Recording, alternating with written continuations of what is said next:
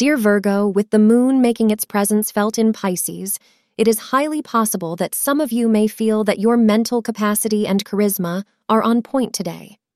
Astrologers indicate that it may turn out to be a perfect day for you with luck on your side. They also suggest making use of this time constructively, as it is possible for you to get almost anything done. However, it is also important to remember that there are still monotonous things in life which require your attention, so do not get cocooned in happiness. Wear yellow for luck.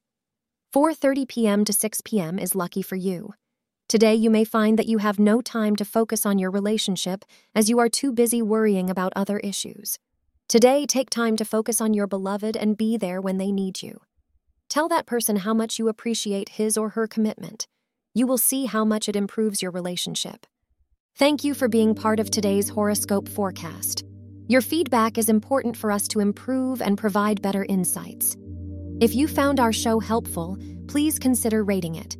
For an uninterrupted, ad free experience, simply click the link in the description. Your support helps us to continue creating valuable content. Thank you for being here and see you tomorrow.